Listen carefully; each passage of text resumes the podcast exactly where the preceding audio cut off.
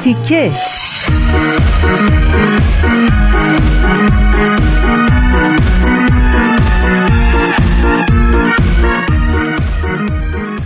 شنوندگان عزیز رادیو پیام دوست با درود. رامان شکیب هستم. به یکی دیگه از برنامه های چهل تیکه بسیار خوش اومدیم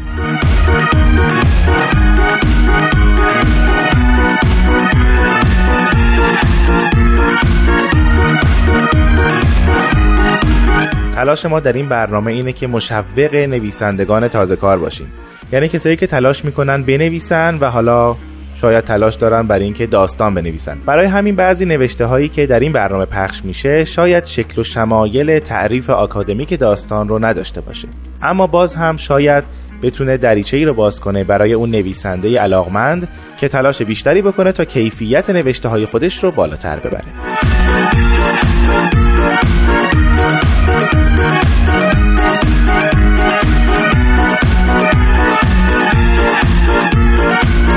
دیگه حتما می‌دونید که راه ارتباطی شما با برنامه ما آدرس ایمیل info at persianbms.org هست. پس اگر پیشنهاد یا انتقادی راجع به برنامه ما دارید و یا احیانا دوست دارید داستان هاتون در این برنامه پخش بشن حتما از طریق این آدرس با ما در تماس باشید.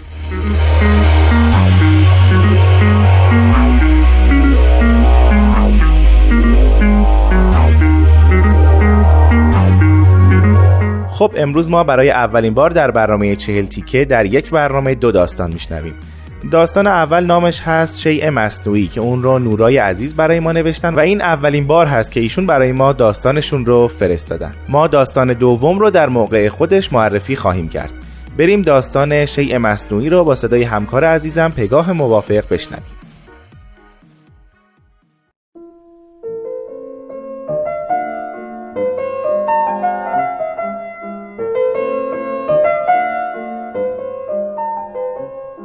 وقتی پشت ویترین مغازه دیدمش وارد شدم پول رو پرداخت کردم و صاحب اون شدم. مدت ها بود که چنین تصمیمی داشتم اما نمی‌خواستم که حامل یک شیء مصنوعی باشم. وقتی رو سرم قرارش دادم احساس خوبی پیدا کردم. احساس زیبا شدن. مادرم می‌گفت که به صورتم میاد ولی پدرم هیچی نگفت. لحظاتی به صورتم نگاه کرد و بعد سرشو پایین انداخت. برای روز بعد به یک مهمونی دعوت شده بودیم. هیجان زده و شاد اون رو بر سر گذاشتم. وارد خونه شدیم.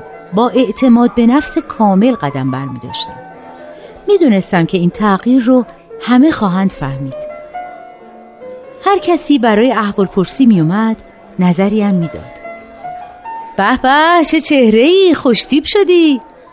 خیلی زیباست. اوه چقدر براش پول دادی؟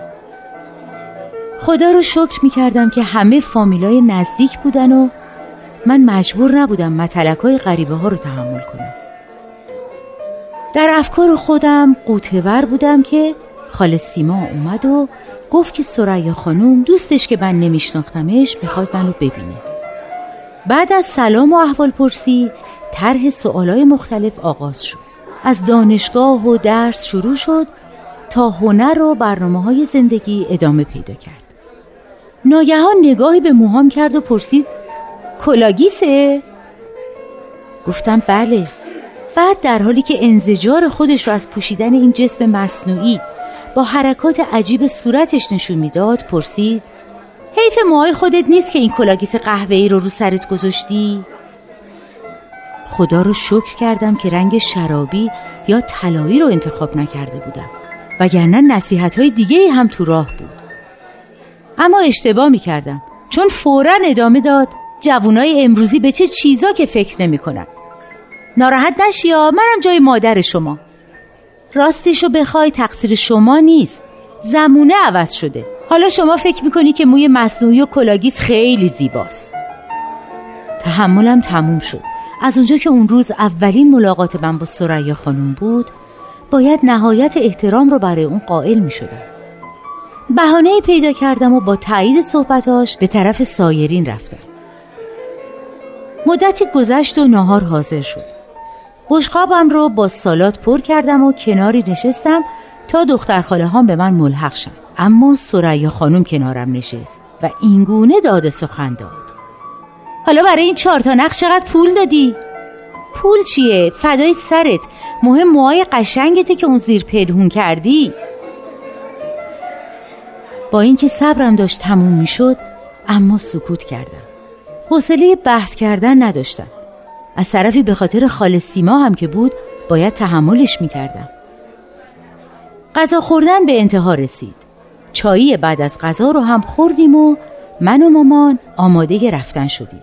بعد از تعارفات معمول و خداحافظی از اهل فامیل نوبت ودا با سریا خانم رسید. گفتم از ملاقات شما خوشحال شدم. گفت منم همینطور اما دخترم حیف موهای زیبای شماست که اون زیر پنهونش کردی همه پشت سرمون ایستاده بودن و چشم به دهان من دوخته بودن. گفتم حق با شماست. گفت خدا پدرتو بیامرزه. پس اون کلاگیس و بردار قلبمون گرفت. و من خواسته اون رو برآورده کردم. دهانش از تعجب باز مونده بود. حق داشت. تا حالا ندیده بود موهای زیبای یک دختر ریخته باشه.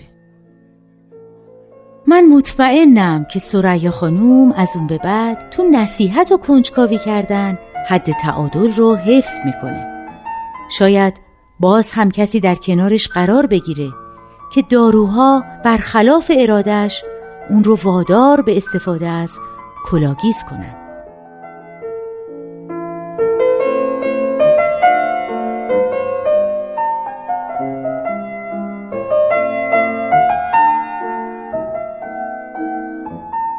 خب عزیزان بسیار از شما ممنونم که داستان اول رو شنیدید. همینطور از خانم پگاه موافق هم سپاسگزارم که این داستان رو برای ما خوندن.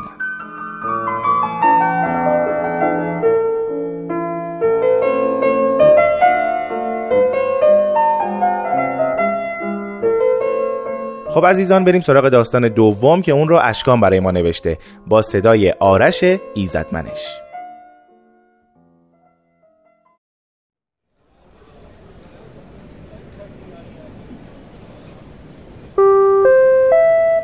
برای آخرین بار از مسافرین محترم پرواز TK 437 به مقصد استانبول درخواست می شود برای تحویل بار به کانتر شماره 21 مراجعه فرمایند. Last announcement Passengers of flight TK437 to Istanbul Please refer to counter 21 for check-in. می‌خوام یه بالرین حرفه‌ای بشم. یه معلم باله درجه یک. تکرار این حرفا براش عزیز شده بود. حتی عزیزتر از روزایی که من براش عزیزترین بودم. همون موقعم زیبا میرقصید. وقتی با اون لباس سفیدی که گلای قرمزی روی اون سبز شده بودن با تور چینداری که لبه پایین لباس رو محکم گرفته بود میچرخید زمین برام میستاد نمی‌دونم اون سوئدیای موبور خشکم این چیزا رو می‌فهمن. اصلا می‌فهمن رقصیدن موهای مشکی در هوا یعنی چی؟ حتما می‌فهمن که اون این همه سال اونجا دوامو برده اون موقعی که نباید رفت و این موقعی که نباید داره میاد. حالا که دیگه دلم هیچ کسو نمی‌خواد. دقیقا چارده سال پیش. چارده سال پیش من 25 ساله بودم و اون 23 ساله. حالا اون 37 ساله است و من. یعنی در بین تمام این هواپیماهایی که میپره یه صندلی خالی وجود نداره؟ شاید این بار من دلم بخواد برم فرار کنم. پرواز شماره ای 231 تهران را به مقصد فرانکفورت ترک کرد. Attention!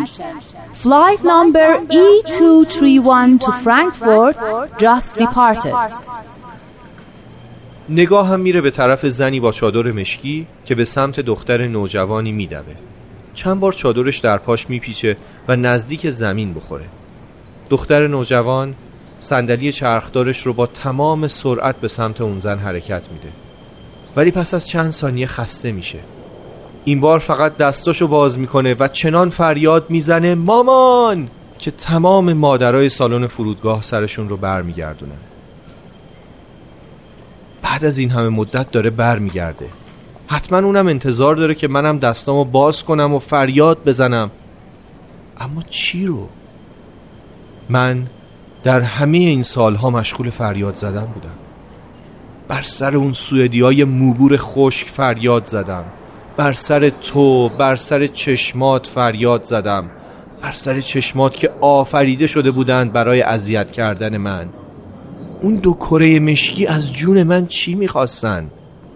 اصلا با من پدرکشتگی داشتن.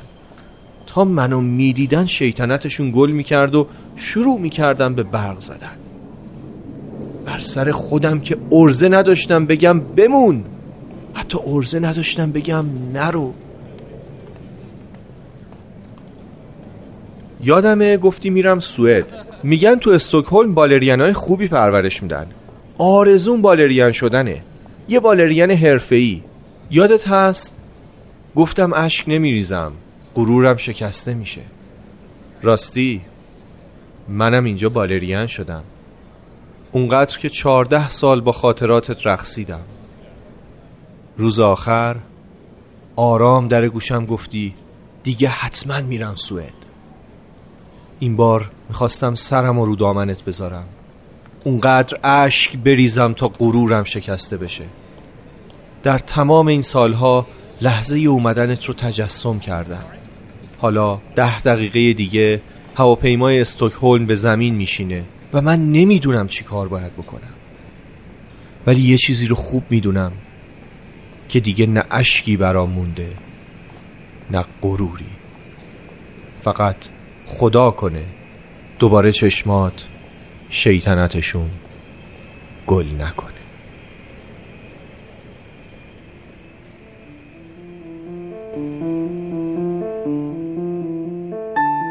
خیلی از آرش عزیز و شما ممنونم که این هفته ما را همراهی کردید و در کنار ما بودید. امیدوارم از داستانهای این هفته لذت برده باشید. حتما در هفته های آینده با داستانهای جدیدتری با شما خواهم بود. من رامان شکیب هستم و این برنامه چهل تیک است. تا هفته آینده خدا نگهدار.